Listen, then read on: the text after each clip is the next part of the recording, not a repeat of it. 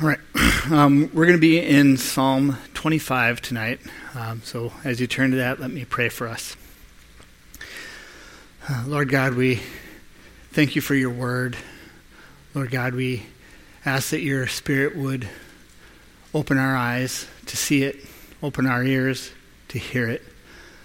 God, make Jesus more beautiful and more believable to us tonight, we pray. In Christ's name, amen. Have you ever had the realization that you're not where you planned on being?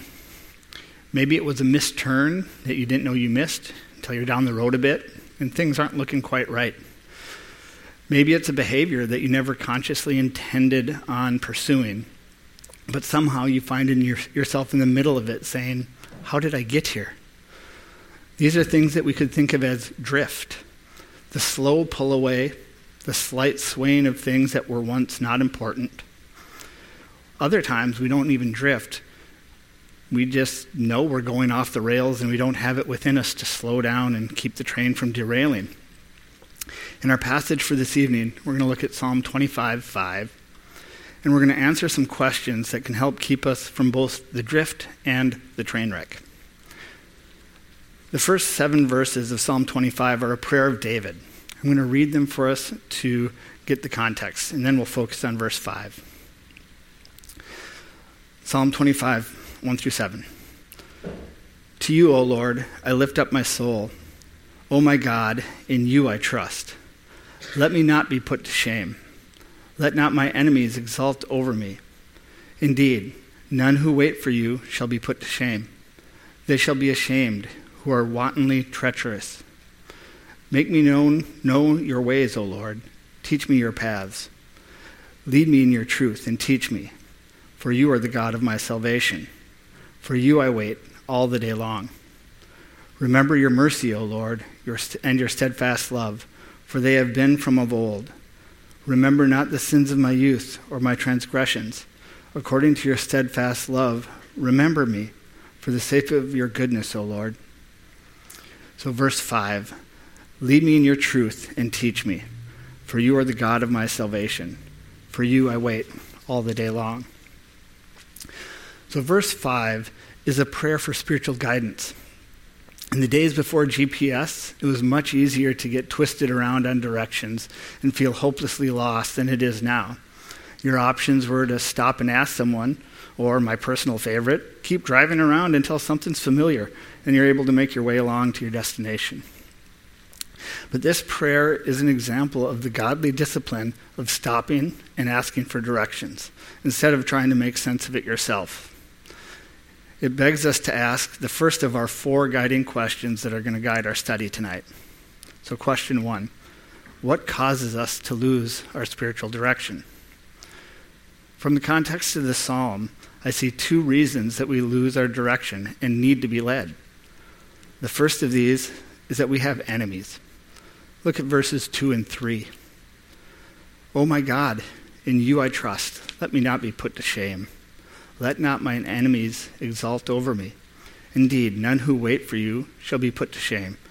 They shall be ashamed who are wantonly treacherous.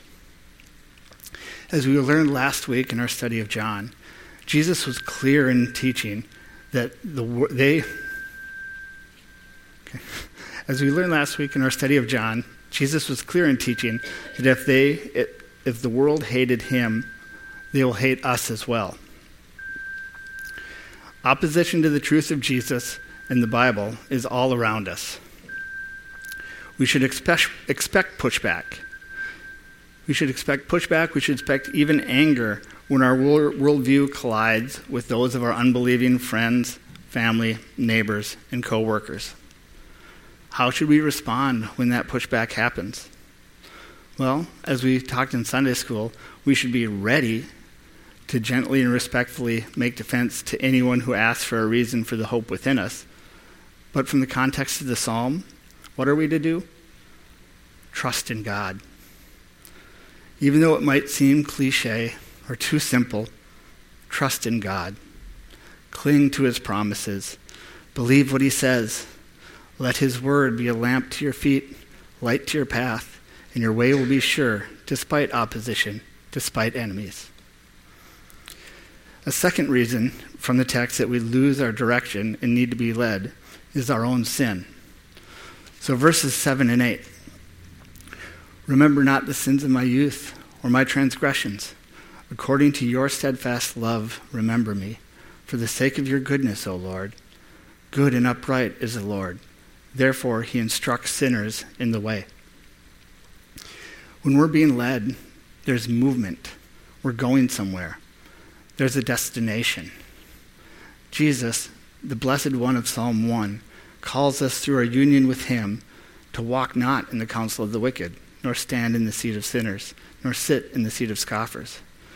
You see the slowing down from the movement of being led to a destination? Walk, then stand. Finally, sit. And that's different from Paul's encouragement to us to run the race with endurance.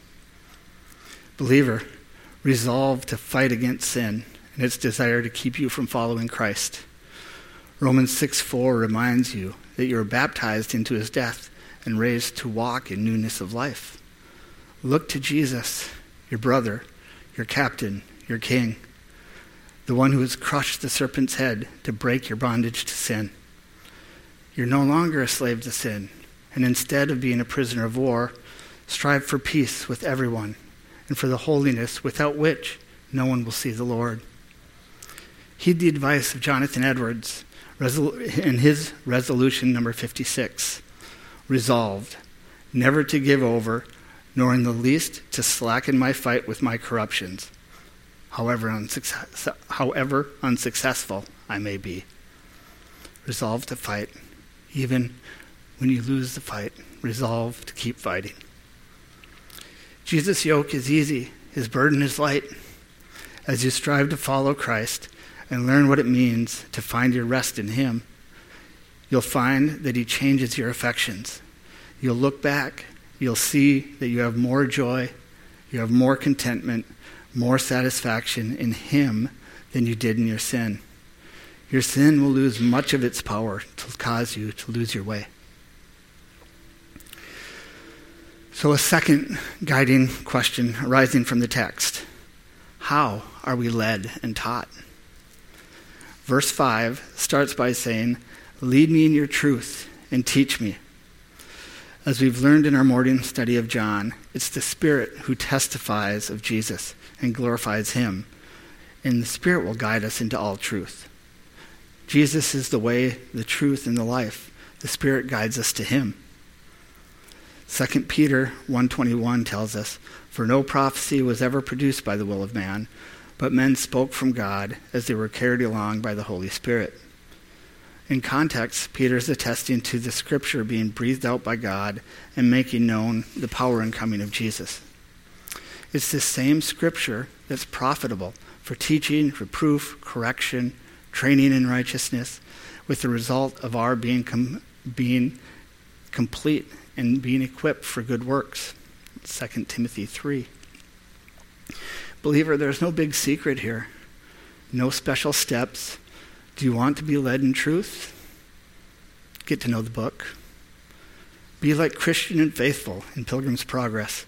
Refuse to buy the distractions of the world, saying instead, We buy the truth.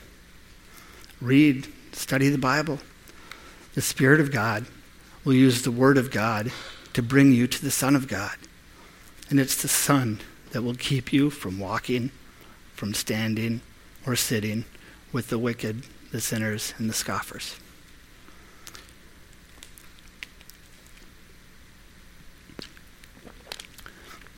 A third guiding question Where are we being led? Our verse states that you are the God of my salvation. If you are one that counts the Father's election, the Son's atonement, and the Spirit's working as the grounds for your eternal hope, you, like Christian Pilgrim's Progress, are being led to the delectable mountains and onward to the celestial city, to the New Jerusalem, where God dwells with man and is with us as our God, where every tear is wiped away, where there's no more death, no more mourning, or crying, or pain. Is this triune God the one that saves? And he will continue to teach us his ways and make us more like Jesus.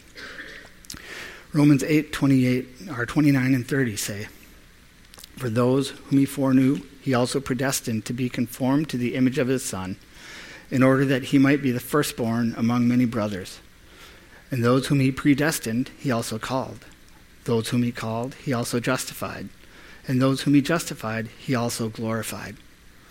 Christian, this, the glorification we are assured of at the end of our being led to the celestial city, is the ultimate working of all things together for our good. All of this is the working of the God of our salvation. We are not privy to his thoughts, yet we do hear when he calls. Unbeliever, hear, listen, heed the call, respond in repentance with faith, and begin your journey to the New Jerusalem. In Colossians 3, the Apostle Paul instructs us to set our minds on things above, not things on the earth. He is telling us we should meditate on the gospel as if we're holding a multifaceted jewel. Turn it slowly, see its many sides as they catch the light. John Calvin puts it this way, and I quote We who claim to have a personal religion must call to mind that this present life will not last and will soon be over. We should spend it thinking about immortality. Now, eternal and immortal life can be found nowhere except in God. It follows that the, man, the main care and concern for our life should be to seek God. We should long for Him with all the affection of our hearts and not find rest and peace anywhere except in Him alone. End quote. Our final guiding question then is what are we to do? The answer from the text is to wait on God all the day long. Despite being impatient people, we're often okay with waiting if the thing we're waiting for seems to be worth it. When we know the food is going to be great, we're okay putting our name in at a restaurant and sitting around waiting for the buzzer to light up and start buzzing. The biblical waiting we're called for is not like this, though. It's not passive. Instead, it's demonstrated by active dependence upon and obedience to God. In a sense, it's a spiritual discipline we should seek to practice in our lives. Spurgeon describes it this way It's our duty and privilege to wait upon the Lord in service, in worship, in, inspe- in expectancy, and trust all the days of our lives. We don't just kick back, let things go on around us. We're active as we wait. So, as we're being led by the truth, we wait. Despite our enemies, we wait. Despite our sin, we wait. If the day is a long day, we wait. If the day is a dark day, full of sadness, we wait. If all the day is bright, we wait and we praise God for a place of rest where we can gain strength and refreshment on our journey. Resolve to be like the psalmist of Psalm 130. I wait for the Lord. My soul waits, and in his word I hope. My hope waits for the Lord more than watchmen for the morning, more than watchmen for the morning. Guard yourself from losing your, your, your way by drift or by train wreck. Beware of enemies. Fight your sin. Get to know the truth. Keep looking forward to your destination. Actively wait. And one last thing as I bring this to a close. I said earlier that these first seven verses of the psalm are a prayer. They're not a statement of things we're doing or what we're demanding out of God. It's in the Lord that we're putting our trust and our hope. It's in the Lord that we're led. It's the Lord that we submit to, that we learn from, and we receive forgiveness from and grace. He is our God. He is our Savior. Pray these things back to Him as we wait. Let's pray. God, it's you who, who God, it's you who guides us and gives us light for our path through your word. We hope in you, the giver of grace and mercy. We ask for your guidance in our lives, despite all our doubts and uncertainties. Give us wisdom. Save us from bad choices. Keep us from stumbling. Give us strength to wait upon you well. Lead us home through Jesus Christ our Lord. Amen.